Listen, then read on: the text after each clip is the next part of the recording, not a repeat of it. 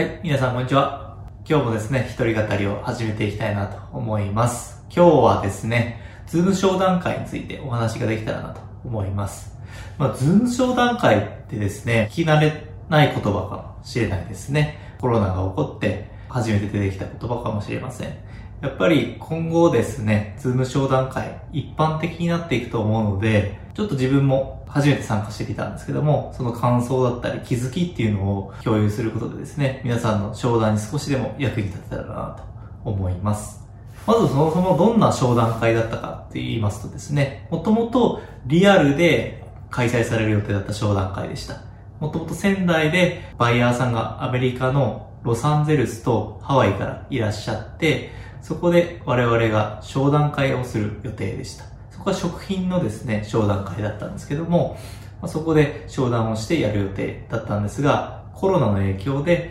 Zoomに切り替わりました。で、そもそもどんな感じの流れかと言いますとですね、まあ、そのファシリテーターですね、事務局が2名運営側でいらっしゃって、バイヤーが3名ほどハワイとロサンゼルスから中継で繋いでいます。で、僕らのチームは、まあ私自身、私は食品のメーカーではないんですが、業務用の食器としてプレゼンをさせていただいて、その後に農産物を取り扱っている事業者さんがいらっしゃいまして、そこで1人当たり5分ほどプレゼンをさせていただいて、最後にこう、フィードバックを受けるという流れで進めていきました。で、そこで、 Zoomで繋いでですね、プレゼンをして、そこでフィードバックを受けるわけですけども、初めての体験だったもので、新しい気づきがありました。まず一つ目はですね、情報をですね、事前にバイヤーに送っておくことが非常に重要だなと思いました。もちろん普通のリアルな商談でもそういったことは重要だと思うんですけども、 Zoomというところの声がですね、なかなか届きにくかったり、やはりこう対面で話していないので、非常にこ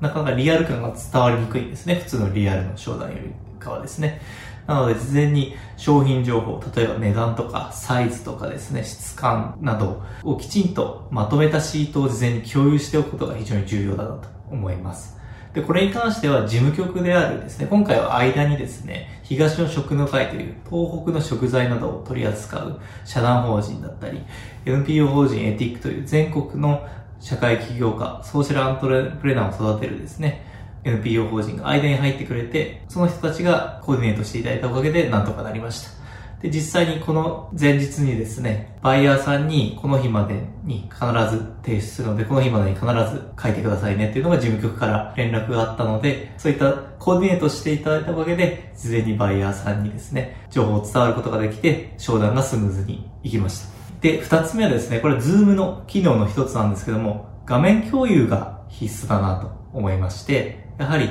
声だけだと厳しい、情報を伝達するのが厳しいので、画面共有、ズームの画面共有の機能を使って、プレゼン資料を事前にまとめて、商品の魅力だったりですね、良さ、あるいは何か成分表のようなものをきちんと目で訴えてですね、プレゼンすることによって、バイヤーさんに納得感を持ってもらえて、商談が進めることができるんじゃないかなと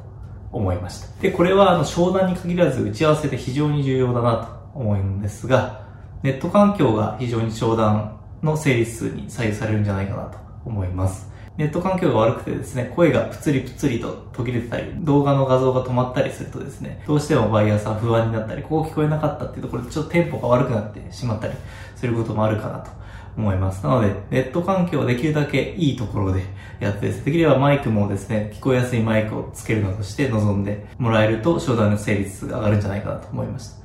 で、商談の結論だったんですけど、今回は業務用のお皿がメインということで、商社さんはですね、割と安価な安いですね、あのお皿を取り扱っているレストランさんにおろしてたりしてたので、ちょっとうちの、例えば黒テラスが結構メインだったんですけども、割と高めのものだったので、なかなかちょっとマッチしないかなとは思ったりもしたんですけど、まあ別にそういう高級部門のところもあったようです。ここにちょっと紹介していただけそうなところもありまして、割と感触は悪くなかったんじゃないかなと思います。ただですね、やはり事前にこう物を送って質感を確かめてもらったりしないと、やっぱりこう物の良さってどうしてもわかんないなと思いまして、これはまあ、僕らは焼き物のところだったんですけど、一緒にプレゼンさせてもらった食品の人たちはやっぱり全然食べてもらったりとかですね、まあ質感を見てもらわないと、正直やっぱり価格の勝負とか条件の勝負になってしまうので、非常にちょっともったいないなと